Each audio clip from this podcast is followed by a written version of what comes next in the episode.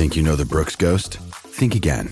Introducing the all new, better than ever Ghost 16. Now with nitrogen infused cushioning for lightweight, supreme softness that feels good every step, every street, every single day. So go ahead, take your daily joyride in the all new nitrogen infused Ghost 16. It'll turn your everyday miles into everyday endorphins. Let's run there. Head to brooksrunning.com to learn more. When you need mealtime inspiration, it's worth shopping Kroger, where you'll find over 30,000 mouthwatering choices that excite your inner foodie. And no matter what tasty choice you make, you'll enjoy our everyday low prices, plus extra ways to save, like digital coupons worth over $600 each week. You can also save up to $1 off per gallon at the pump with fuel points. More savings and more inspiring flavors make shopping Kroger worth it every time. Kroger, fresh for everyone. Fuel restrictions apply. Time to smash it up for a 6 and 0 edition of the Sunday Smash, presented by State Farm agent and longtime Nole and Warchant supporter Russ Forhis. Alongside Ira Schoffel, my name is Tom Lang, and we are breaking down a top four team in the country, Ira, that is 6 and 0 at the halfway point. How are you this fine day in Tallahassee, Ira? The weather's been beautiful today. It couldn't be nicer, man. It's it's uh we did a little bit of decorating out in the yard. We got a late start on the holiday uh, Halloween decorations this year, so it was a nice day to go do it. What is your favorite piece of Halloween decorations? Um, you know, we've got a um we've got a pretty cool like spider web thing with spiders in it. Um, but what I want to do, and my family's kind of uh prevented me from doing is we have a second floor back balcony. Mm-hmm. And what what I've always wanted to do is like it when when trick or treaters come to the door, throw like a fake body over the railing down and my nobody will let me do it. Um, they're they're they're thinking about compromising to doing it with a skeleton Mm. because that won't look quite as uh Yeah, real. Yeah, yeah. I don't know if I would do it to like five year olds, but I think right, like, right. Yeah, know, yeah. Teenagers. yeah, right. Yeah, Yeah, Just throw a body comes flying over the the balcony. But anyway, so that's where we're at right now. my dad used to walk around as as a like a bloody bum uh, in the in uh, Brooklyn back in the day and walk around and scare kids like, "Meh." uh, you're a man after my father's heart. Uh, uh, just so the orange police don't get me. This is a creamsicle. I'm rocking the creamsicle today for the Bucks, who are looking. That offense looks creamsicle worthy today uh, in Tampa. As the Bucks have a grand total of six points in the fourth quarter. But do, uh, the, do the players like? I turned it on for a little bit and I was watching. Do the players like it, or do the play? You think the players are like, "What are we doing?" I think it is far enough in the past that those guys have no idea that it's associated with being a loser. uh, that I think they're all right with it because it's that, that kind of styles come back around. You know, the powder blues has been really cool for a long time. Like all those little pastelly 70s things, people love these days. Mhm. But I don't know if they'll love it after this one, Ira, because uh, I don't know how you know, maybe another three quarters and, and we'll score a touchdown. But uh, Director Ben's Lions are taking the uh, the cake. But that's not why we're here. We're to talk uh, here to talk about Florida State being six and zero and an easy win over another team that wears orange in Syracuse. Um, Ira, your thoughts from the stadium and the post game, just in general. Now that you've had time to reflect the last twenty four plus hours, what do you make of what you saw yesterday and all that you took in? You know, it's kind of a weird game because, um, you know, uh, Syracuse was just not competitive. Um, even I thought defensively, now they did, you know, I thought there were a few times in the game where it looked like Florida State, um, especially early on, a few times because Syracuse, the way they line their alignment is is so not typical. Sometimes it looks like it, it, it's an obvious decision to run the ball, but then the, the box gets loaded pretty quickly. They'll bring in guys from all over. So I think it was a little bit tricky sometimes. Um, but from, from a personnel standpoint, Florida State really could name their score, and that's why I think that's why Mike Norvell decided to go for it on the fourth and four, whatever it was, down in the red zone. Just I think he didn't respect Syracuse, and he fig- figured he could do whatever he wanted. And so when you have that mindset, and you realize the coaching staff has that mindset, it's kind of hard to take the game super seriously because it's such a mismatch. And if you watch Dino Babers' press conference, our, our guy Matt Lacera went and videotaped that, and he texted me afterwards. He's like, "Man, Dino, he sounded a little downtrodden." And uh, you know, and I, I think it's a combination of their seasons not going the way they expected, plus you know they just were not competitive in this game. So that that's the only thing that bothers me. I thought Florida State played, played well.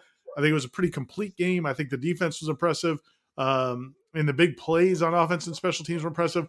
But it, I just have a hard time taking too much away from it because Syracuse, uh, really more than any team they played, just wasn't competitive. Yeah, agreed. You know, I, I, think you're correct. I think there's two things that play into it. It's the opponent when you go for it on fourth and goal from the four, and I think frustration that they didn't execute plays that he thought were there on first, second, and third down. But you're right. I mean, uh, another sign of disrespect, if you will, is first drive of the second half, and all of your backup front four is out there. I mean, it's Gil mm-hmm. Bradman, Byron Turner, Malcolm Ray, Dennis Briggs. I mean, the starters had a half an hour rest. Ira, the uh, halftime in college takes forever, and that's what you start with. And then, oddly enough, that drive was the weirdest one of the game because it's third and nine, and Dino calls a draw or just a run up the middle to give up and mm-hmm. punt. It's like, wow, okay. The score is 17 to 3 at that point. I guess, uh, you know, so mm-hmm. to your point, it's tough to have a, a lot of giant takeaways. But this defense now, Ira, in the last eight quarters, I know Corey's got a, uh, a piece up on warchant.com right now about 10 quarters of dominance. But that defense has given up 13 points the last two weeks. And if you extend it out, it's not much more. If you talk about the second half of the Clemson game, that's for real, I think, right? I mean, not that you would say that Syracuse specifically has a, has a takeaway from it, but that's a trend that is now worth remarking on.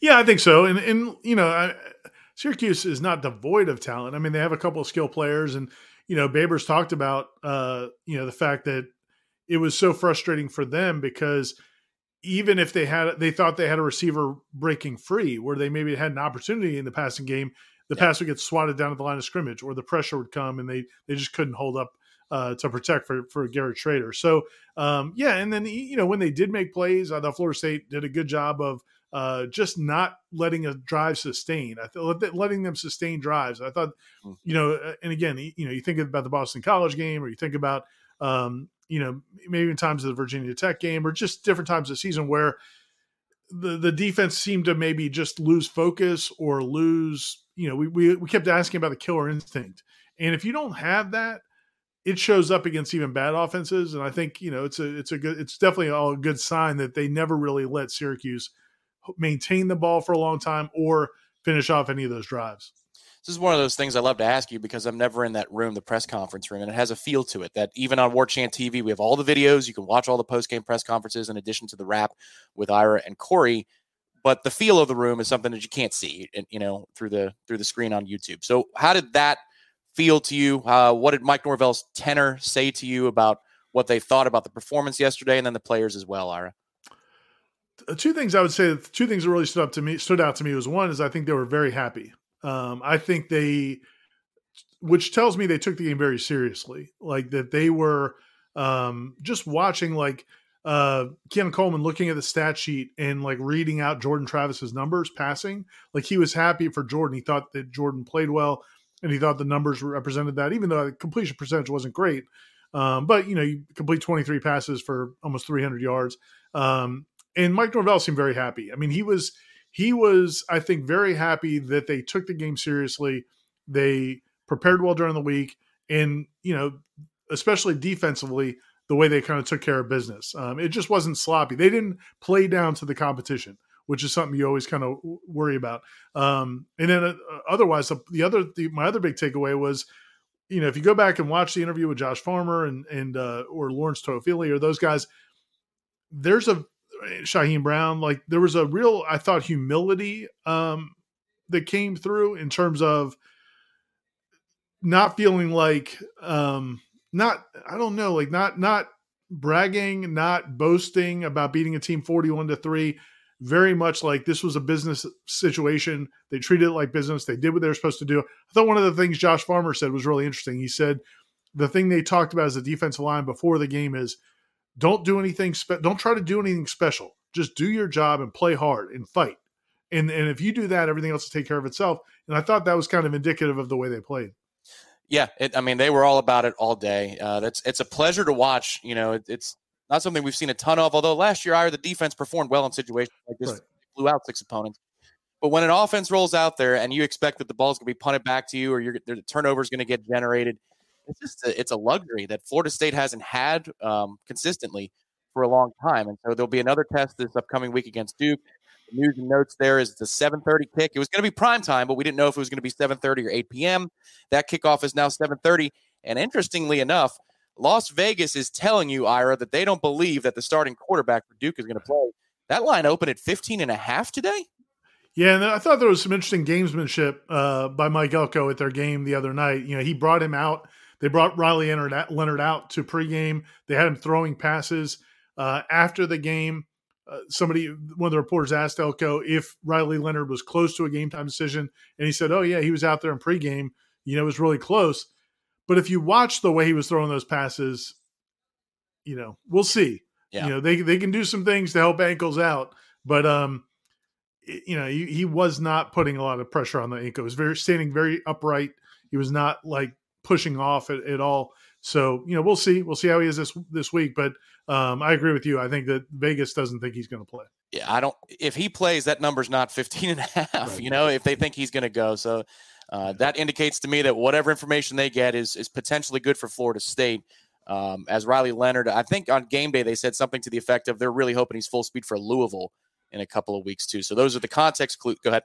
Yeah, and I was going to say, like you know, you know, coaches can kind of I don't know gamesmanship their their way through circles, and you, you never really know for sure. Mm-hmm. But it feels to me that if you felt like Riley Leonard wasn't gonna was gonna play, if you were confident Riley Leonard was gonna play, I think you would let Florida State know that as late as possible.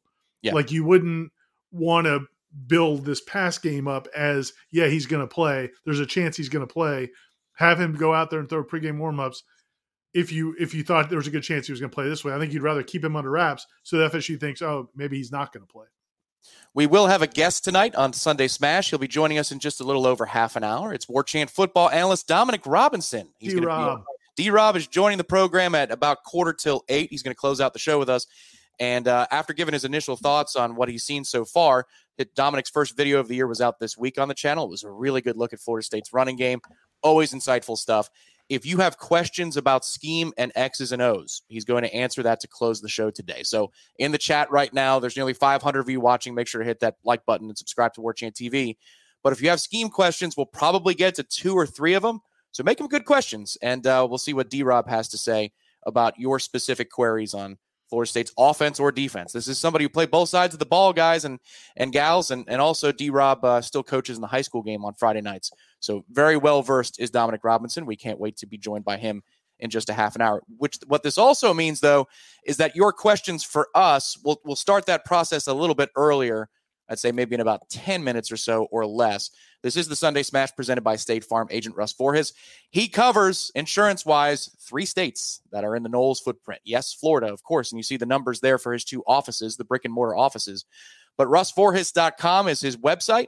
And also, he covers everybody, Ira, in Florida, Georgia, and Alabama. And he's been a longtime supporter of what we do at Warchant as well. You know, when you say that, it makes me feel like a slacker because we just cover Florida State. We just we're just focused here on Tallahassee, but Russ he can take care of you if you're across really across the southeast. But uh, obviously, a special he has offices in the Jacksonville area, so uh, does most of his business I think there. But uh, yeah, man, he can help Noles and even non Noles um, outside of uh, the Jacksonville area across Florida, Georgia, and Alabama.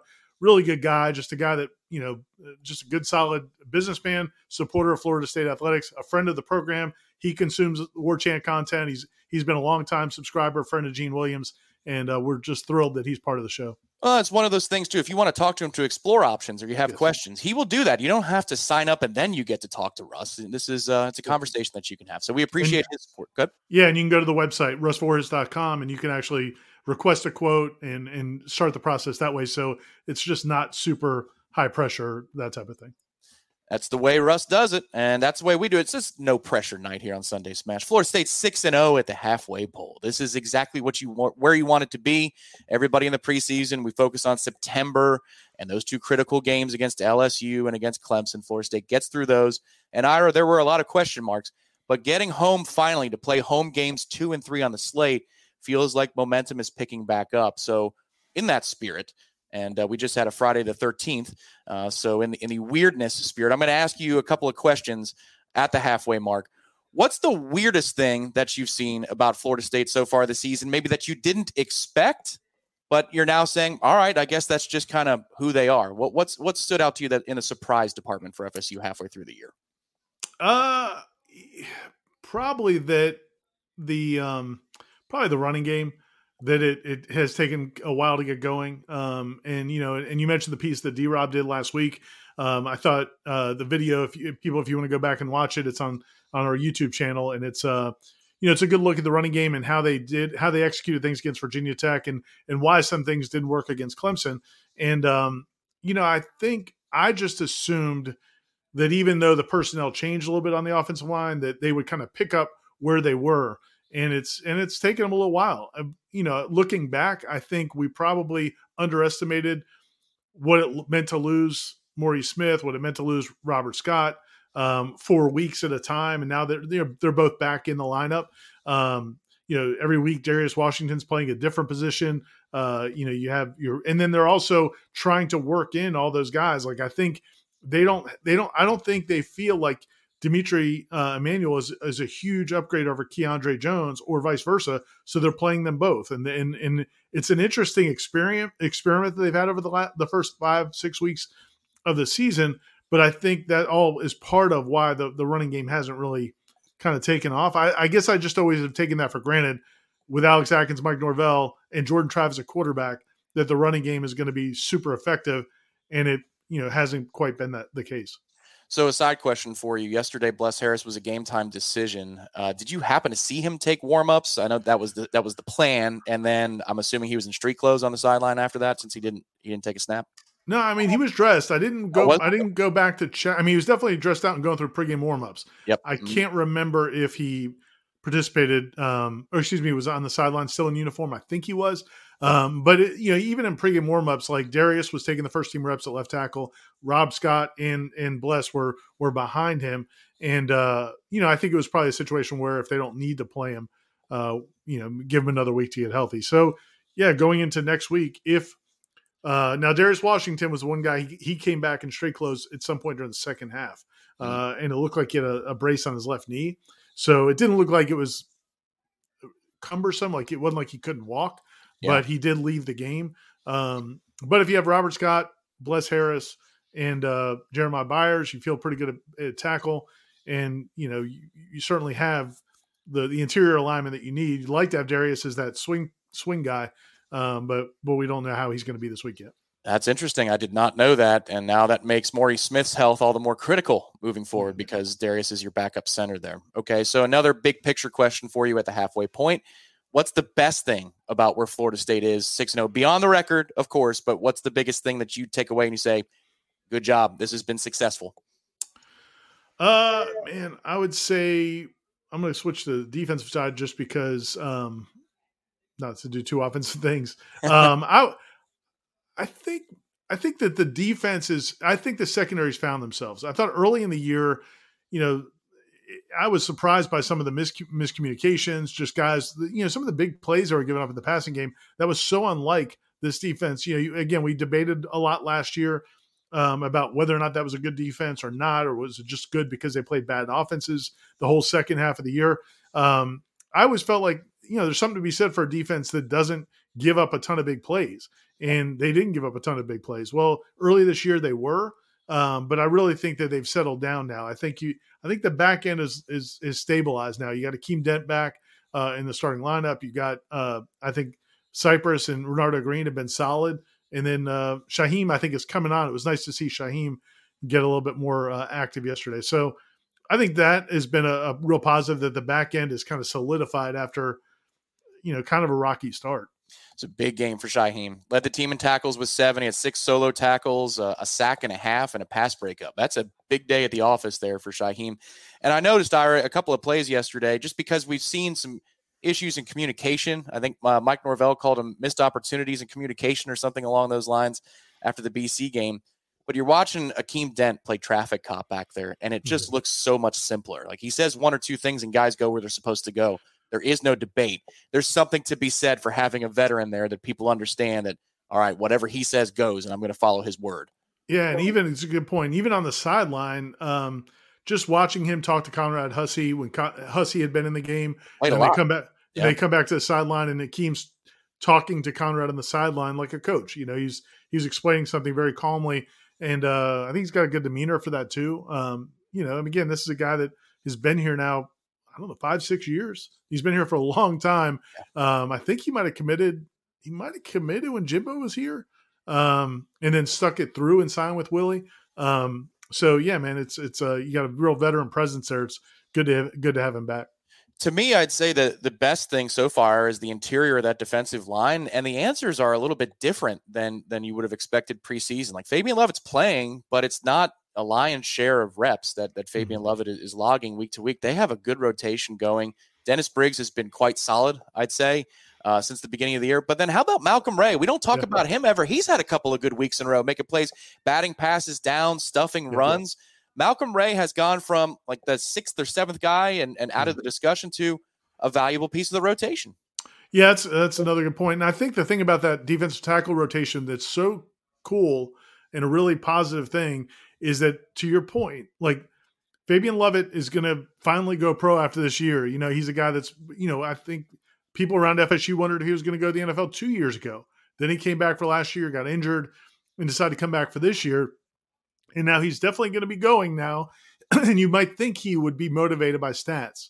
And I think what they've convinced him and these other defensive line, defensive linemen, your point earlier about starting the second half with a backup defensive line, is they want those guys to show what they can do against Miami, against Florida, in a bowl game, and maybe the ACC championship game. And I think the whole mindset is we want you as fresh as possible for those last four or five games. And th- those guys have bought in because they're not playing nearly as much as you would expect. Yeah, agreed. Uh, not in the preseason, at least, but that's just kind of who they are now. And for better or worse, I think that rotation, even against big time opponents, are that's just going to be a part of what they do. Uh, it seems that they're on a schedule too, for the most part. You could tell like, right. it's like a wholesale change, and that's just going to be the way it is.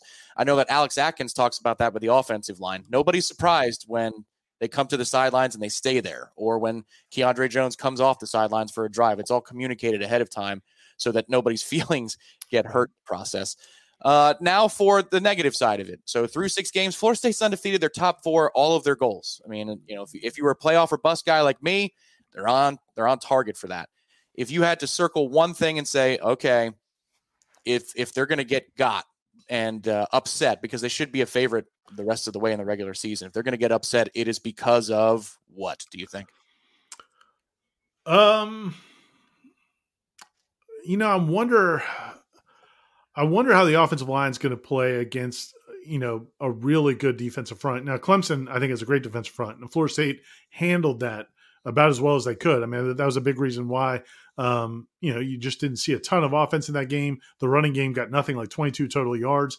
Um, you know, Jordan also wasn't, you know, totally healthy probably uh, in that game either. So um, now Jordan's a big equalizer. You get into games later, but that I think that's one. You know, I look at, um, you know, if if Miami's motivated, their defensive line can be pretty good. Uh, you know, I you know if you get to um, you know if you get in the playoff that kind of situation. So that offensive line to me is like it's it's solid but i don't know if it's as good as as, as maybe we hoped it would be. Yeah. and i and i wonder you know how they'll hold up against you know if they get in that they start playing the heavyweights.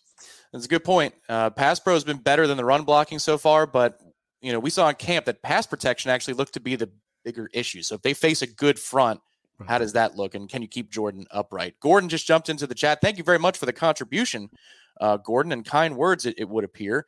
Uh, the content is head and shoulders above all others uh, at Warchant. Check out other sites. Uh, thank you.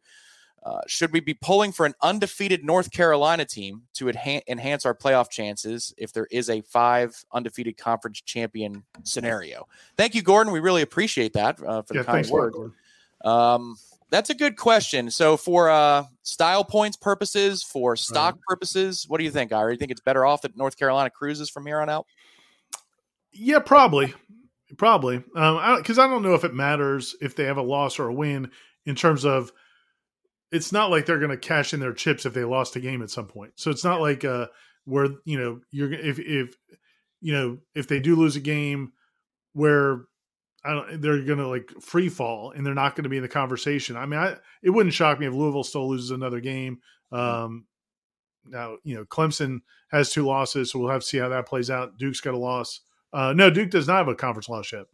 Um, right. So yeah, I mean, I, I could see it. I, you know, when you think back to, um, you know, I, I go back to the year Florida State, uh, 2012, when they played Northern Illinois in the Northern Illinois in the bowl game. Mhm. Like going into 2012, that was supposed to be a really hard schedule, and for whatever reason, everybody stunk. Like all the teams that we thought in 2012, Florida State was going to um, maybe get style points against. All those teams just had bad seasons. It wasn't Florida State's fault, and then they end up playing Northern Illinois in the bowl game, which also was not their fault. And so that season, like, just they never could get a marquee win. And the only reason I bring that up is because that that's what led to a lot of people discounting that team and the fact that you know how good were they really? And i think you know that you could see that happening. But it seems like people are so still giving the lsu win so much respect um, and you won at clemson that i think you probably don't need it um, but it probably doesn't hurt either Over 650 of you watching Sunday Smash right now. Welcome in to Warchant TV. Hit that like button underneath. It helps us find more FSU fans who are looking for good content. who, who is there a team in the conference you think they don't need to be playing in the in the in the conference No. championship No, I'm impressed enough with the defense. I think they're going to be in a, you know, they can handle whoever. Now, North Carolina is the, the largest threat. I mean, Drake Maye is going to go top five for a reason. And Ira, when I was researching the uh, the Syracuse game last week, and you know their previous their previous games against Clemson and North Carolina, Maye dropped, I'd say, at maybe ten throws on really good co- against really good coverages that broke the spirit of what Syracuse was doing. And that's mm.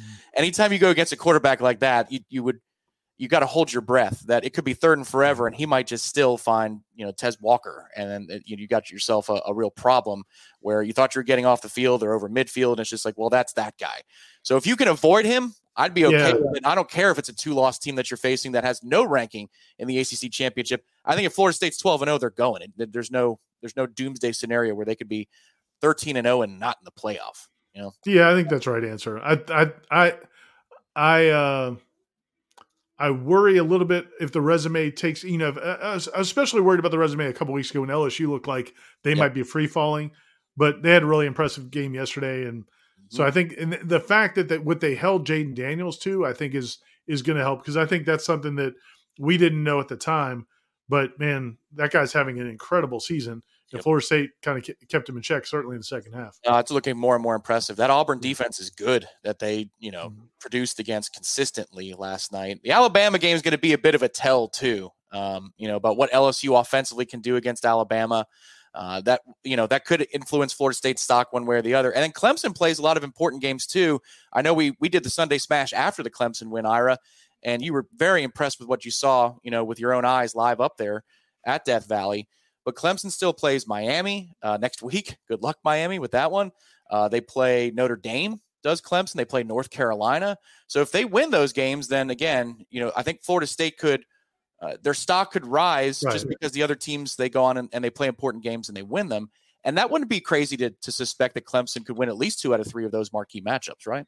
Yeah, I mean, I think they'll beat Miami. I think, um, yeah, I mean, I think there's a good chance they'll beat no, uh, Notre Dame. Will be a, probably a toss. It will be a d- big Yeah. defensive slugfest. Um, and uh, North it'll be- Carolina. yeah, I mean, North Carolina in the eleventh game of the season. Very strange to have a Yeah. conference game like that with with that kind of stakes on the line. That's on November the eighteenth, or roughly. You know, that's when that game will take place. yeah, yeah. It's uh, man, you know, obviously Tez Walker looks impressive. Um, so we'll, Yeah. we'll, we'll see, see how that develops. a difference. We will uh, take your questions in just a moment. But now, a 15 second message from our friend Russ Fortis.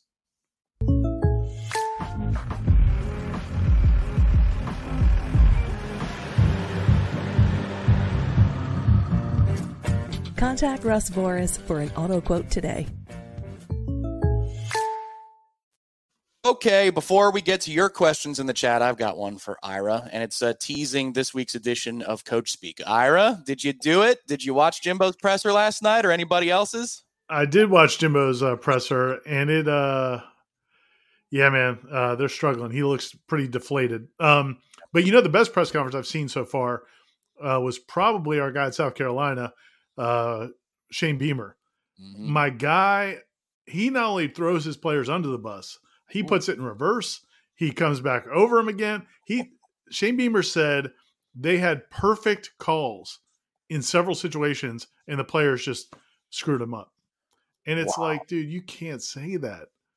Oh Yeah. my! It's his his press con. The first four or five, he's got a list of all the times basically my players screwed me.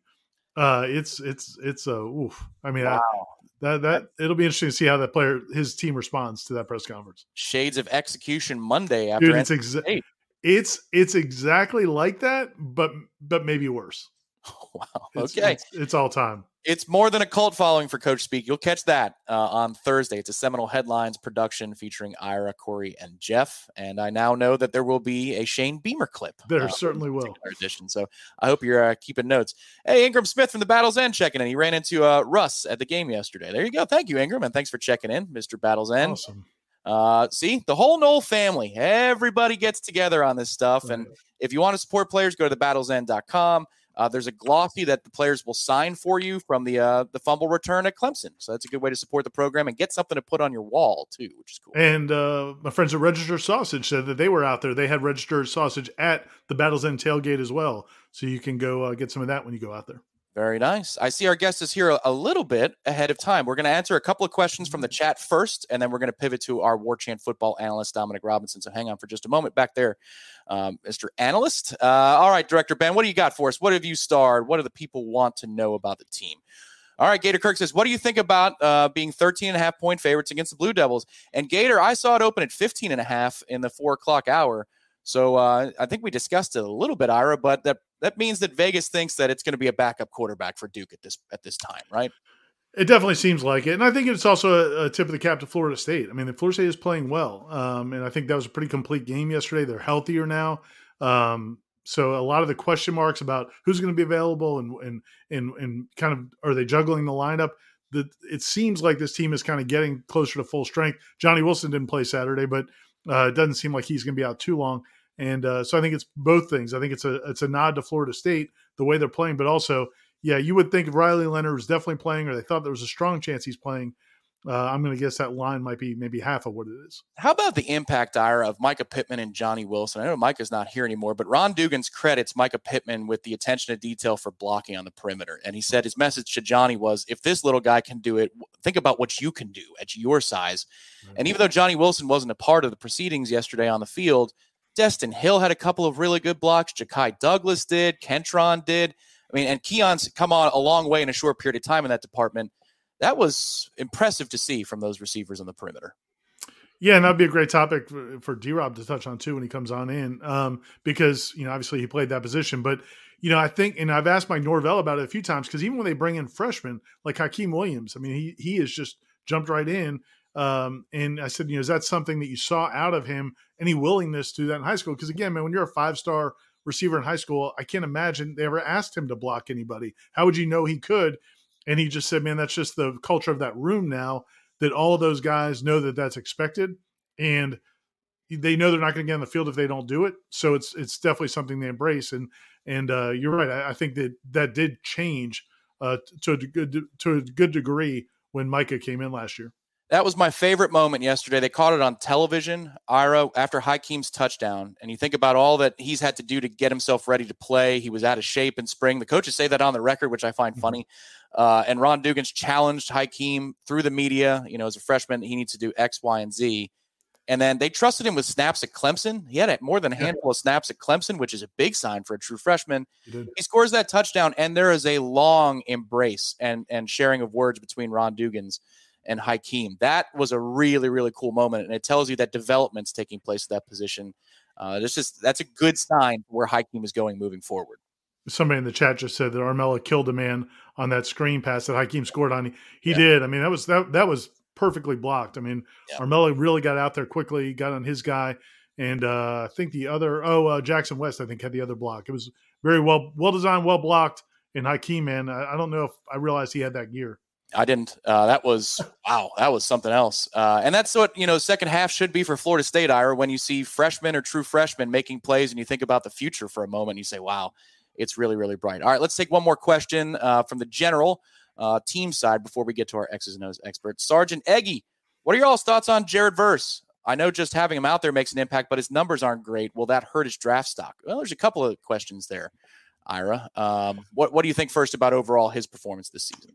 I think he's played really well. Um, I you know I, I just think that they have they haven't played a lot of traditional offenses where I think he's going to get um, you know like Boston College, Thomas Castellanos. they were so concerned about his running ability that they weren't going to really pin their ears back and, and, and rush the passer. Um, you know, they've played a lot of mobile quarterbacks. I think he's done it, done it. I think he's played really well. I don't think his numbers are going to bother anybody at the draft. I mean, the thing is, they're going to so much more to me, and, and D Rob can talk about this because he trains athletes for a living. But to me, so much more of the draft is about you know physical abilities, the testing, uh, much more so than your production based on whatever system you're in. So I don't think that's going to affect him. Yeah. Um, hey, headliners and elite headliners, it's Ira here, and it's time to talk Shopify.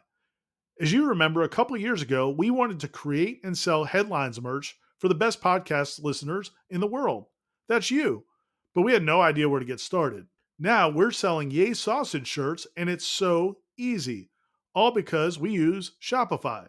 Shopify is the global commerce platform that helps you sell at every stage of your business. Whether you're a startup working out of your man cave or IPO ready, Shopify is the only tool you need to grow your business without all the struggle. Shopify puts you in control of every sales channel. You could be selling Don Julio socks from Shopify's in person point of sale system or offering headliner shirts from Shopify's all in one e commerce platform.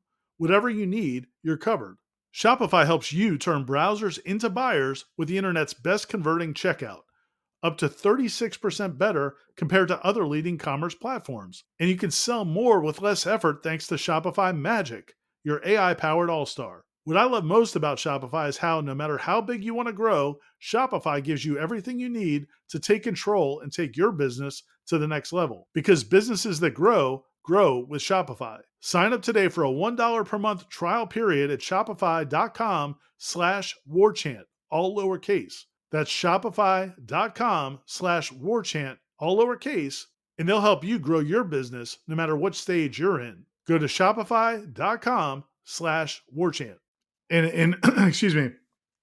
Now, I, one thing I would say though is I don't think he's going to test on that on that topic. One thing I thought about Jared Verse last year, and I thought this year, just being blunt, I don't think he's going to test in terms of like the measurables quite the way people might expect. He's not as long as Jermaine Johnson. And so that is going to affect him a little bit. Um, he's not quite that frame. Um, so I think that might hurt him a little bit once he gets there. But I, I don't think production is going to have a big factor. I don't know. What do you think? Yeah, he, well, hit the explosiveness is there, and if you look yeah. at the game plans against him, are to keep away from him or to you know spend two players, uh, be it you know a chipping tight end or maybe even sometimes an outright double team if they can get out there on Jared. Um, but if you look at what they did yesterday, they rolled the pocket a bunch. They just rolled away from him. So I'm not too worried about it. that. Is having an impact on the game without having the numbers per se. Um, but you know he's allowed to make plays too in big moments and and we forget Ira. He had a couple of big moments, like in the LSU game. There's a strip sack, but it's ruled an incomplete pass.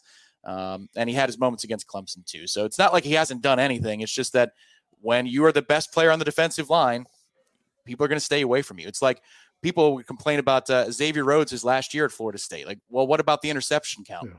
Well, if nobody's throwing to him, you know that's that's a, a, sign enough. Let's welcome in our analyst. It's Dominic Robinson. Uh, his feature video is on the channel. Uh, right now, Warchant TV talking about Florida State's running game. Another good day for the ground game against Syracuse this weekend, nearly 200 yards. What's up, Dominic? Welcome. How are you doing? What's up, fellas? Happy Sunday and uh, happy to be six and zero. Oh. Yeah, I feel like I feel like man. When I saw the video last week, I want I heard Peaches and Herb reunited in my head. I was just glad, glad to have you back, buddy. Yeah, man, it was so good to to be back and you know get back down to the to the nitty gritty with my guy, man. Um, good time. You know, it, it, was it was a lot of fun, and I'm I'm looking forward to bringing you guys some some more good good content on breaking down these guys and looking at what what they've been doing, and you know, obviously doing so many things, you know, really well. Can you so can you? It's, it's been a fun team to, to to watch. Can you touch on that Jared Verse thing, like just talking about production versus uh, in terms of draft evaluations and that type of thing? Absolutely, I think you hit the nail on the head in terms of um, his measurables not quite jumping off the screen the way that I think a lot of people are are thinking or hoping or expecting. I also I talk a lot about I have over the last couple years is like during bowl season, it's incredible how many guys are first rounders. Like how how are, how are 117 guys first rounders. Do you remember? And I, I love Brett Williams. Love Brett Williams. But Uh, remember, Kiper had him in the first round on his big board in November, It's- December. Yeah. It's unbelievable. You watch the last couple games, like our Florida game, and then the bowl games, and then obviously now the playoffs. And I've always wanted to just chart how many guys are mentioned as first rounders. It's Right. crazy. You watch like Marshall versus Troy, and it's like three first rounders. It's like, okay, I understand these guys are good players, and and I think people need to understand that getting there's nothing wrong with getting drafted in the second round, Right. the third round, the fourth round, the fifth round. Right. Um, you know, look at Brock Purdy, the very last pick of the draft. You get drafted, you're a special human being. You play football in, in college, you're a special. So Jared Verse is going to go high. I don't know that you know you you hear it's always first round because that's the easy thing to throw out when you're when you're commentating a game. Um, but yeah, he his his production. I wouldn't worry about his production. I would worry about all these guys. They they have a splash in you know at the combine and pro day. You know, every almost every first rounder either has some sort of ridiculous amount of production or they run some ridiculous time. You know, you got to have one or the other. Guys like Jared Verse usually get sort of thrown in that mix around second round because they don't have either. It's not a 17 sack season, and he's not going to run a 449, you know? Right. And those guys usually end up sliding more than they should, honestly. I, I've never understood. I hate as a guy who trains athletes for a living, and I I love the training side of it, but I hate the combine side of it because we get lost in these guys. Some of these guys have 90, uh, you know, or I should say 90, but 40, 50 games of tape of playing football. Right. And then they somehow lose millions of dollars because they don't run around in shorts and tights and a t-shirt really well. Right. You know, uh, in a one-time shot on a on a random Saturday, you know, in the, in the spring. It's like, dude, we just watched this guy for three falls. How much how much do I need to see him run around in shorts to know he's a good player or not? So I- Converse- I, get con- really frustrated with with the the whole combine stuff and how guys slide and even how some guys jump up. Sometimes I get really upset with some of these wideouts Yeah. that run a 4-2. They literally have never ran a route and now all of a sudden they're they're getting talked about as first rounders. Yeah, that's what I was going to say. Is like Anthony Richardson. I don't feel like his college tape told you he should be what he was as, as a draft pick. Now we'll see. I mean, he's had health issues, but but uh, phenomenal, phenomenal example. I was I was really like perplexed when I was hearing and seeing all that, and and um, you know we'll we'll see how that ends up turning out. But but yeah, I, I feel very good about Jared versus obviously you know being a first round talent is not the same as being a first rounder. He's clearly a first round talent. I just don't think again, like I was saying before, only 32 guys can go. Right. Yeah. only 32 guys can actually get picked. You know, uh, contrary to when you watch games uh, in December, what everybody's saying, everybody seems to be a first rounder. So, So we've got uh, the opportunity for you in the chat right now, Warchant TV, to ask questions to Dominic Robinson. Nearly 800 of you here. Hit that like button underneath the video. This is going to be a fun final 20 minutes or so on the show. Before we get to your questions, uh, Dominic, you know, just a broad Yeah. view of what you've seen so far. Florida State's halfway through the season, won all their games. Uh, we talked about the running game specifically in a video this week on the channel. But what are your takeaways from what you're seeing either side of the ball? Pick your poison. Yeah, well, I do want to talk about the running game just because that's the breakdown we went. You guys go check out that breakdown from this week. Tom and I killed it. Tom doing his thing, asking the great questions, throwing throwing fastballs at me and letting me put them in play. Um, I do also want to say, go back. I hope it's still there. Uh, last year, I did the in 2022 a breakdown on counter, which is Mike Norvell's favorite play. Um, favorite run play, I should say, or favorite run concept. Um, and we we dug deep in the weeds on that. I think that was a good 20 minute, you know, breakdown. You know, you guys go go find that. Hopefully it's still up on the YouTube. Um, the one thing that we did, we Florida State did, was they bludgeoned people with counter in 2022. It was there were times where literally the whole stadium knew it, the moms knew it, the dads knew it, the cousins knew it, the uncles knew it, the, just everybody knew counter was coming. Norvell dialed up counter, and it was a five yard game. This year, he's not doing that. Um, it's clear, and and I noticed uh, I noticed it yesterday. I noticed, yeah, the Saturday was yesterday. I noticed it yesterday.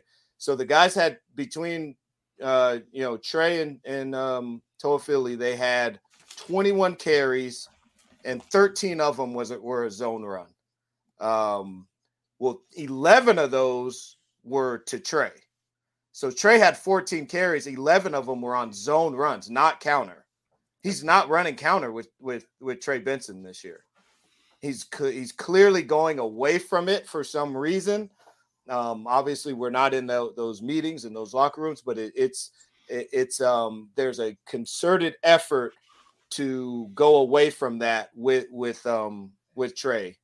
So uh, so I will say yesterday was an interesting you know study for me because I put out the the run game deal and it seemed like it was still there was still leaky. It was still mm-hmm. leaky, and then he goes away from counter. He goes zone with Trey. Trey starts to you know Trey's a very good zone runner um, mainly because he falls forward on everything. He's got great vision and he falls forward on everything. So you can't make a bad call. You know, even if you are leaky in zone, he falls forward. It's a three yard gain. Well, we're still in a good position. We're second and seven. Yep. You know, and that's the one thing about Trey Benson that makes him so special is he's got speed, but he also falls forward. Do you think um, is it is it possible that you know earlier this year, I think it was Clemson where they were they were they were coming backside and making plays on the counter. Like they were blowing up the plays. I thought sometimes maybe from the backside. And that's when that was a game yeah. where they put Jaheim Bell in the backfield to help out. Yeah, um, yeah. So here's the interesting thing with that is Jordan, I think, is more hurt right. than we ever know. And this is probably his whole career. Hmm. We probably never know half of Jordan's injuries. The dude is just a warrior like an absolute warrior. So what I'm seeing is the answer to that is quarterback run game. Right. If they're making plays on the backside, if they're coming down, you know, if you, if for some reason they're they're making those plays, you keep them honest by going quarterback run game. Right. Or you go, you know, you you fake counter and then you you you pass off of it, which they do plenty of. They usually start the game with it. And um and they do plenty of it. But the problem with it is most of our concepts or most of their concepts off of it are deep, deep passing game concepts when they fake they fake counter. So it's more of what like a, a run action pass is what I would call it, or you know, play action pass. So um so what I I look to see is as we get into some of these tougher matchups, do they then sort of take the restrictor plates off of Jordan and say, "Hey, we got to win this game," and they, they they run, you know, counter RPO where him running the ball is an option because mm-hmm. it's that's that's one of the things that's clearly a difference between parts of last year and then two years ago that's gone away is you know him being a a, a vital part in the run game part of it too is we have better blockers up front and we have better runners of the ball now two years you know two years later. And so i think they're trying to do less with him in the run game.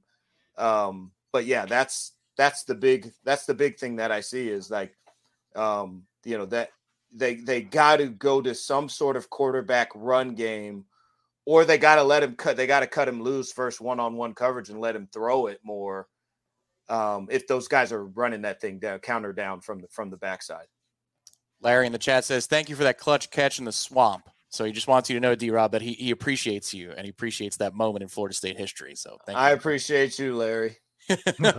uh, Jeremy wants to know why do you think Florida State wasn't throwing as many intermediate routes until yesterday? Do you see anything about that deep ball? I do. Um, I, I see a problem that I'm gonna. This is what I'm gonna look at for this week's breakdown. So you guys be on the lookout for the breakdown this this week, uh, either Tuesday or Wednesday. It'll be out up on the YouTube, um, and I'm going to look at something that I think I'm seeing is Jordan in this game. He was 10 for 10 behind the line, so screens, you know, check downs, anything zero or less. He was three for five 20 yards down the field. So between those two, you know, he's 13 for 15, you know, and and you know, he's got three deep balls and then he's completing everything, you know, behind the line of scrimmage. Between 1 and 19 yards, he's 10 for 21. So he's less than 50% on balls that you should be somewhere between 55 and 65%. Um, you know, if we're talking quick game, I'm expecting to be 70% quick game. So that's zero to 10 yards. Usually that's your slants, your hitches, your flats, um, you know, things like that. So I'm seeing that this may be an issue that Jordan is either having with pressure on the intermediate routes where the the passes that are over 20 yards they're going max protection so they have a little bit more time or um or he just has an issue with accuracy between those in, in those intermediate routes and Mike Norvell knows this but it's not that he's not calling it I mean he like I said there's yeah. 21 out of his 30 what did I say is 31 passes or something yeah um 34 passes that he threw of 21 of them were somewhere between 1 and 19 yards. So the the the the routes are being run, the plays are being called and um and he's missing. You know, and and the reason for for him missing, that's what I'm going to dig into this week. That's now now this week in particular is not, you know, they had a bunch of drop passes too, which there were there were three drops that that were probably in that range. Right. There, there. So his his passing percentage was somewhere in sixty percent. He would have been seventy two percent had he have had those passes not been dropped. You the know, other thing that, that, you know, so that we're definitely, you know, I I definitely dig into that. That also is, you know, what's happening on the other end of it. Are are the DBs making plays? Or is he just right. flat out missing? Again, is there pressure? Is he, you know, does he have two guys on his back while he's releasing the ball? You know, all of that stuff. Yeah, I look forward to seeing it. Uh, I, I, bet the pressure is probably a part of it. And then the other thing is, um, it seems like to me, and this is just this is just man, like not studying the film or going back and not obviously analyzing the way you're going to, but you know, just I'm I just to me like everybody thinks they're they're throwing the ball downfield a ton this year, and they're really not like statistically compared to last year. But I think the perception is that way because it feels like when they are throwing it downfield more a lot of times they're contested passes. They're not wide open. Like it seemed to me like in the last couple years because they ran the ball so well when they did take shots down the field a lot of times the receivers were behind the secondary. And mm-hmm. so i think it felt like they got completed more often. It felt like they weren't risky passes and i think uh, now because keon is so good because johnny's so good i think jordan is throwing up more 50 50ish balls than maybe they did in the past. And I think so. It feels like he's forcing it downfield. But but how how much of that is when you've got really good receivers? Sometimes you got to give them those chances. Like, uh, is there? Well, is there, yeah, uh, absolutely. So there's an element to what I'm watching is like the ele- the uh, the evolution of Jordan Travis. That's also coinciding with the evolution of Mike Norvell. Like these things are happening at the same time. And so what I'm seeing is that early on, it was we can't have we we got to let Jordan win the game with his legs, and we got to protect the football. We weren't very strong on defense, you know, t- two years ago, and so it's like we got to possess the football and we got to protect Jordan because if Jordan goes down, we definitely aren't winning the game. and so and and we got to run the ball with them like 14 times. So mm-hmm. I can't also expose him in the passing game and in the run game. Well, what I'm seeing is as they're evolving, um, I would say last year, the deep balls were all off of really elaborate play action fakes that had max protection, you know, six to seven guys protecting. And it was, I don't want to say feast or famine, but it really was like a single shot post right. to one guy. And if that wasn't there, then it usually was tuck and run. Um, where now, because you know the, the the offense has evolved so much and the players have gotten so much better. You again, you have Johnny, who's you know now just a refined you know player, and then Keon comes over. Now you can push the ball down the field without so much, so much, so many bells and whistles and it doesn't just have to be fake. So so that's the other thing that I want to look at this week is how often are they completing drop back passes versus play action passes. Right. And so what you're talking about, what I think what I think we're seeing as fans is they're taking more shots in the drop back game that they never took. I, I, I would say last year it maybe was one every other game where it was like drop back pass deep ball. And it maybe wasn't even that. To be honest with you, it probably wasn't even that. Hmm. Where now we're seeing about two a half, one or two a half of, hey, I'm going to just throw a nine ball, which is a go route to Keon and it's worth and that's worth it. That's good offense because Keon is better than most of the guys he's matched up against. Maybe mm-hmm. all, probably all of them. So it, it's worth it for me to to, you know, I I had an offensive coordinator tell me one time. Matter of fact, it may have been Lincoln Riley like three or four years ago that if I have a dominant X receiver, I have to throw him a nine route once a quarter. Hmm. I owe it to my team to do that. And if that guy doesn't win, then we weren't going to win the game anyway.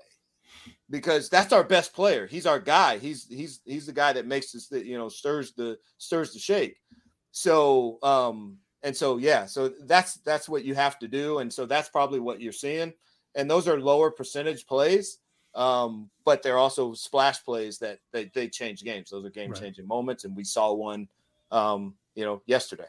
Yeah, and to Ira's point, yeah, it's not that much more on the deep balls. Uh, it, before yesterday's game, and we'll see what the numbers shake out to be, but it was only a three percent increase in shots twenty plus yards down the field. It's just that the the accuracy had dropped from forty five percent to thirty percent, and so that's maybe what happens in the middle there. That's what Dominic is going to explain for us, and can't wait to see that breakdown the middle of this week on Warchant TV. So, uh, I want to get this question in before we're done from Brett. Dominic, running game thoughts after Syracuse. Now you, you, broke down the running game a little bit this week on the channel, but do you think that the if can the O line move the line of scrimmage on a third and two or a fourth and one based upon what you're seeing? No bells, no whistles, straight up. Can they win in a situation like that? What do you think? I don't feel like Coach Norvell feels confident that they can. Right. Mm-hmm. That's that's uh, from what I'm seeing, just based on the sequencing of play calls um, even that stalling of the red zone that we had um, yesterday. Um, you know, again, the changing from counter, which is bread and butter, to trying other things, trying pin and pull, you know, running way more zone than you've ever run. That tells me, like, hey, we're searching for something to hang our hat on when we do get to the nitty gritty, when I get to the playoff, when I get to the ACC championship. That tells me that he's he's he's searching a little bit. So, um, so no, I don't feel like we're there. Can can they get there? They can get there, but I I would say right now the answer is no. It's it's not there, and um and they're gonna have to you know either find it or find another way to be creative. Um, you know, to to find a way to get that because that's how games are won. You know, right, can, right there. Can I follow up on that real quick, Tom? Um, so, D Rob, you know, like that's we had this conversation last year. Remember when when people were ripping Norvell for being too cute in mm-hmm. the around the goal line, and we were like, "Look, man, they can't just Absolutely. move people." But isn't that how many you because you watch more college football than we do? Like we watch Florida State, you're watching teams Everybody. across the country. Yeah. yeah so yeah. How, how many offensive lines can do that? Like how many offensive lines out there going up against a similarly sized school conference opponent mm-hmm. can can move the line in obvious running situations? What percentage? Honestly, it's honestly it's not much. You know, um, what what you're seeing now is definitely a shift in um, college football, which is that used to be you can't win six seven games unless you can do that. And then we started to get very creative on the offensive side, and guys started to figure out a way to win games without having anyone block you know, where the mm-hmm. perimeter screen game, you know, to the to the wideouts became the running game. And you know, you know, Mike Leach and some of these guys, like you know, recently are starting to figure out like, okay, I can get really creative with jet sweep and you know, fly motion, jet motion, all this other stuff, where I can dress up my run game, and now I don't have to be as good um, with the front five because the defensive players are thinking and not just react, not just playing.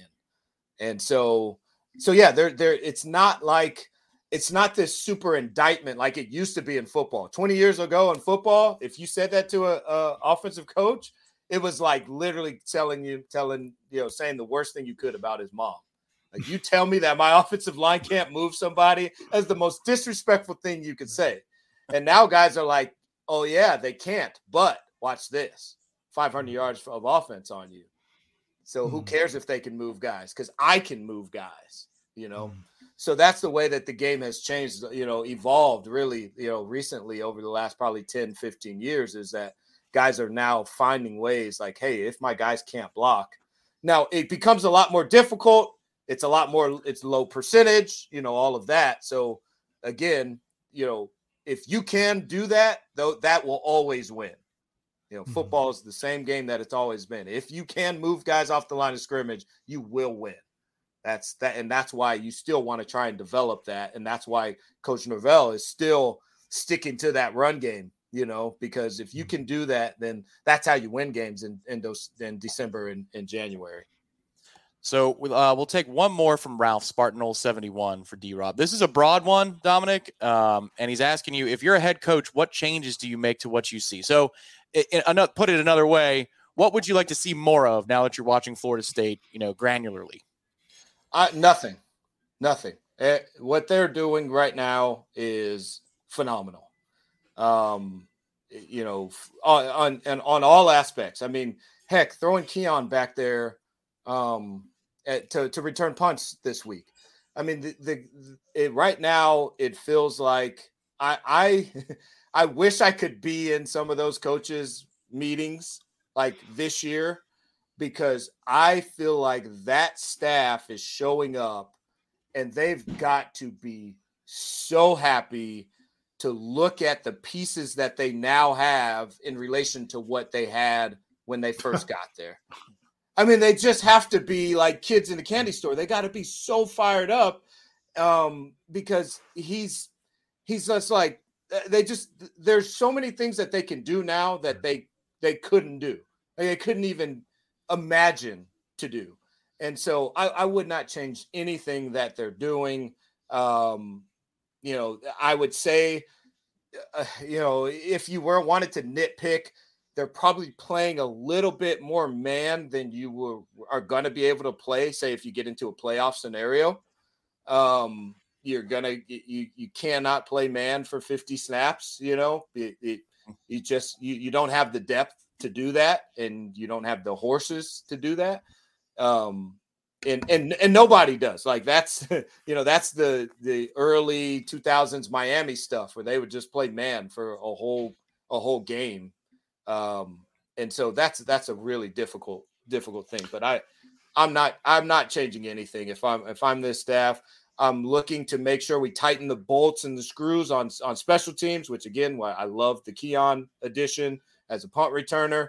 I don't want him back there every single time, but I do like, you know, uh, I mean, when I was when I was there, we we literally Leon uh, uh, Washington and I we rotated. Uh, we just we went back and forth. I would go one, he would go one. I would go one, he would go one. Then uh, Lorenzo Booker came in, and then he would throw him back there every once in a while. He would kind of go every every three three rotations. You know, you know, because it's it's hard, man. That's a that's a tough job, and if you're going to be full time on offense, and, and that's going to be tough. But I would tighten the screws on on special teams, and and some of those things, and um and then like I said, just if I was really being nitpicky in terms of like looking at ACC championship playoff, playoff game one, playoff game two. I, I would I would probably want to see a little bit more zone, um, just for like self preservation, um, because because like I said, the the percentage of man is um is pretty high for when you're going to get some horses like you'll you'll play um, down the road. Can I just say two things real quick, Tom? One is um, that's there'll be a good topic for a video at some point, Dom, especially as we get closer to the playoff because or to the postseason because uh, it would be good for you to go look back at excuse me when they played zone and mm-hmm. why maybe it hasn't been super successful and like some of the keys that because I think a lot of times as as media or fans we're like just play more zone. Whether like why why, why yeah yeah, what, yeah what no, there's the, a reason what are the challenges? And then um, the last thing I want to say is, uh, yeah, Corey came in the press box on Saturday, and uh, he he we were started talking about something. He brought up the video you did. He's like, man, I hope 34 from Virginia Tech's parents weren't watching that video. he thought you went you went coach 30 on him. Man, I'm, I'm, I'm not talented. I'm down my leg. Absolutely. Man, I'll tell you one thing about me, like and I, I hope you guys will get this for me as we spend more time together. We had all year last year and hopefully, you know, 50 more years together. Um, I it's not personal. Anything that I say, I'm just a coach that loves ball. And if that kid was it, it was one of my kids, I would say the same thing to him. 34 is just not going to compete. And then I would love it up. Yeah, and then I would love him up, you know. But but I, I'm not saying anything that I wouldn't say, and it's it's uh, it's all just uh, in the in the hopes of helping someone get better. So yeah. 34 needs to get to work because he's yeah. he's not ACC ready. Thomas Watson in the chat said, "I'm not really an athlete." I'm not, yeah. yeah. Oh, we had uh, we had a good laugh at, at his expense, but then also uh, Dimitri too because he got blown up on on the oh, counter. Yeah, oh, that was that was good. That I remember, good, man. That was good, man. And that's that's gonna happen, man. Like I hope again, yeah. why I say like none of that's personal. If you play football the right way, you're going to get got. That's yeah. that is it. The, the guys that don't get it, it's because they don't ever stick their nose in it. Right. And if you don't yeah. stick your nose in it, then you're a liability to us as a team. So hey, you're gonna get got, man. You you you play Division One football. You play football at any level. Right. You stick your nose in there like you're supposed to. Every once in a while, you're gonna get got, man. That's the way it's that's the way it's supposed to go. All right. Hey, so- I do want to touch on the the wideouts blocking though. Oh okay. yeah, yeah, yeah. Go for it. I I have to. Um and if this is Mycah Pittman, again, I'm not in those rooms, so I, I don't know if this is Mycah Pittman, whether this is Johnny coming over from from ASU. I don't know if I don't remember him doing this at ASU. It blocking is not a talent deal. It's not a five star, four star you know, nobody gets recruited for blocking. Uh, contrary to belief, no no coaches on the trail looking for a blocker. Right. But what you are looking for is a mentality and a personality of a person that loves his teammates enough that they'll do whatever they can to help us win this football game. And if that means I got to block for 60 plays and lay my life on the line, then that's what I'm going to do and that is a that is a innate personality um, internal motivation type thing that's not even really going to come from a coach that's saying hey move your feet right here and your hands right here and move it you either want to do it or you don't want to do it you either really love your teammates or you don't love your teammates the way that you claim you do and these guys man I, I, you like I said, you said earlier, Ira. I watch everybody. Hmm. I'm watching games. I'm at games. These guys get after it on a whole nother level, man. They really do. I, I mean, huge, huge hat tip to to Ron Dugans, um, and Norvell, and again Mycah Pittman and Johnny and whoever it is who set that sort of personality because it's certainly lasting and that's a thing that will last for a long time. We'll be talking about it eight years from now, going, you know, it becomes who you are. It becomes part of the fabric of of what you who you are and what you do. I mean, if you look at like 10 years of FSU wideouts, they looked like a certain way. You know, go back to like Kez McCorvey to, you know, if you go mm-hmm. down the line, it's like, oh, these guys were essentially clones of themselves. Well, there's a reason. They're not actually the same person. It's because they saw a certain style of play, and then they, when they got there, they wanted to emulate that. So these young guys, when they're getting there, they're seeing the Mycahs and the, the and the Johnnies, and you know the way that these guys get after in the blocking game, and they're they're they're imitating it like off the bat. It's it's really fun as a wideout coach, and you know a guy who loves really good wideout play. There's so much of it with with Florida State that it's it's very very refreshing and it's it's very unique. Just say that it's very unique. It, there, I'm sure there's other teams across the country that are doing it, but not at the level that that Florida State's doing on, on the perimeter. They they really, really are high effort, high energy, get after it. Because you, um, you, because if you don't really want to do it, you can make it look like you're trying to, right? Absolutely, right. absolutely. We are brilliant at pretending to block. we are. I mean, there's wide. I mean, and that's that's all the NFL is. There's nobody in the NFL trying to block anybody. It's all just pretend. And the, the other thing is, DBs they want to be blocked. Mm-hmm. They don't want to tackle. they didn't get a scholarship to go to wherever to tackle. So all you have to do is just want to do it. They're going to concede. Right. They want to be blocked. They don't want to. Eh, you think I want it? I want Trey Benson? Yeah. You know, that's, that's I don't want to see Trey Benson running full speed. I don't a, get to him until he's 12 yards down the field. You think I want to hit this guy? I'm going to hold this block. I'm, I'm going to hold this block away for the safety and the linebacker to come over. Show any effort, I'm going to stay blocked as a defensive back. You just have to show the effort to block me so that I don't get cussed in film. so I'm going to show a little bit of that other fake effort to look like, but Jay, you made a good block, man. What what can we say? Those guys don't want to. Those guys want to be blocked. So all we have to do as wideouts is just care enough about our teammates to show some effort. And give Florida State's wideouts are doing all of that. It's it's fun. Give them give them what they want. Give them what they want. That's it. Give them what they want. They want to be blocked. Just go block them, man. Just show me a little bit of effort and just go block them. Z Chan uh, contributed to the program and he says, This is for you, D Rob. This is for you. So a contribution uh, from the chat. This is Z Chan. And uh, shout out, shout out Z Chan. I've missed you, man. I'm glad glad to see you and glad to be back with you, man. All right, last one. I'm going to abuse it uh, a little more of your time if you're okay to answer one more fun question, D. Rob. I'm, I'm good, man. Yeah, yeah. Let's go. Let's All right, go. we talked about the great time the meeting rooms uh, for the for the Meach play. You said, you know, this is where your team would say, "What happened to you, man?" like, what? So, mm-hmm. if you can give me either at Florida State or wherever you've been on your journey, maybe your your the funniest moment that you can repeat in a meeting room oh, that you man. saw. Yeah. I gee. oh, the list just goes on and on. I don't know if this one is funny, but when you started to say that, I thought about you know you're just talking about moments, you know, embarrassing moments. Um, so there was a week where I had been just off the charts. I was just catching everything, just one hand catch, blah blah blah. And I think Gene comes up to me and we do an interview or whatever, and I I make a comment, ah, the best hands on the team. I said something about having the best hands on the team. Yeah, just total throwaway throwaway line. Didn't even think anything of it. Whatever.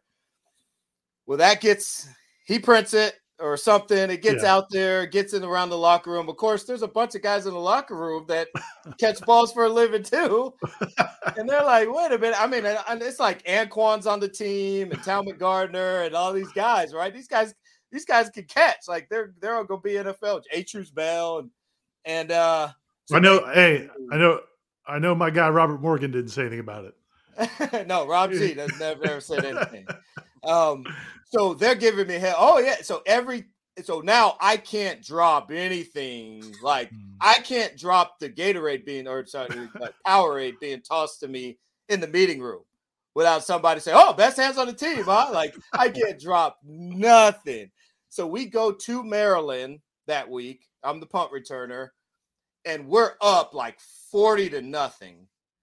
And um, and they had a an all-American punter. This dude could punt. I can't remember his name, but this dude, I mean, his ball was, I swear, was literally scraping a cloud and then mm-hmm. coming down. We're ahead 40 and we got a shutout. And you know how much a shutout means, especially to Mickey Andrews and that staff. Shutouts are everything. And one of his punts gets up there, turns over, and it goes right through my hands, and I drop it.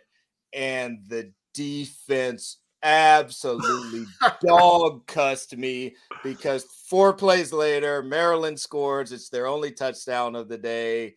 And um, yeah, I, I'll never forget that because it's probably the last time that I ever said anything positive about myself. and uh, and uh, yeah, and the defensive players they were upset with me for for for a while. You know, uh, probably a whole probably for the rest of that year. Um, they they gave me hell, man. So that that was one of those embarrassing moments. So those uh, you know when you get to it, especially and in you finally get over it. You know, Saturday night. You know, maybe you get back on the flight. You're a little upset about it. We won by forty. It's still good, but then you got to relive it in film. And then you're like, mm. oh shoot, here it comes. And it's like the first punt you catch, you make you you you know make a guy miss or whatever. You get a 12 yard run, but all you're thinking about, you're seeing all this good stuff, but all you're thinking about is eventually they're going to get to the drop. That's all I'm thinking. Is eventually they're going to get to the drop. Sure enough, fourth quarter comes, I drop it, and uh, yeah, that was that was one of the more embarrassing moments. I'll have to think of a funny one for next in, week. In your defense, real quick, because if somebody's watching this, they may not understand why you would have said something like that. I'm gonna guess that the way it probably went is Gene probably said something like, "Do you feel like you got the best hands on the team?" or or, or it looks like you got the best hands on the team.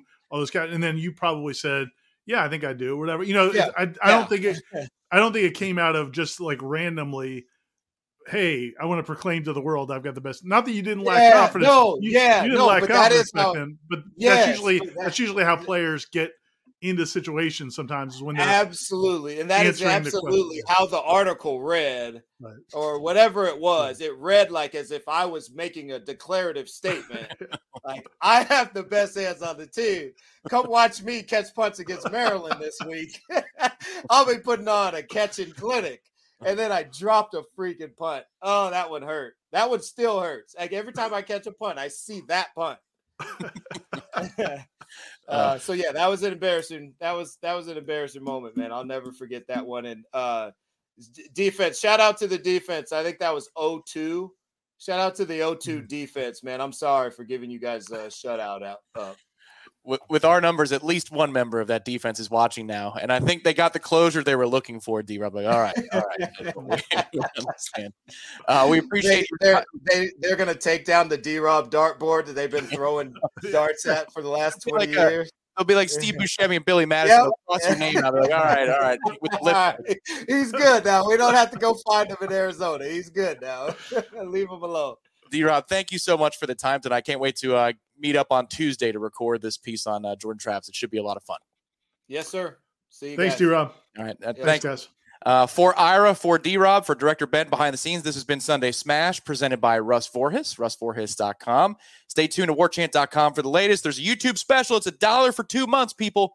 It's a dollar for two months. You go to warchant.com, you sign up, use promo code FSU and the number one to get two months of access to warchant.com for just $1. So again, Wake Up Warchant will be on your pod feeds tomorrow morning.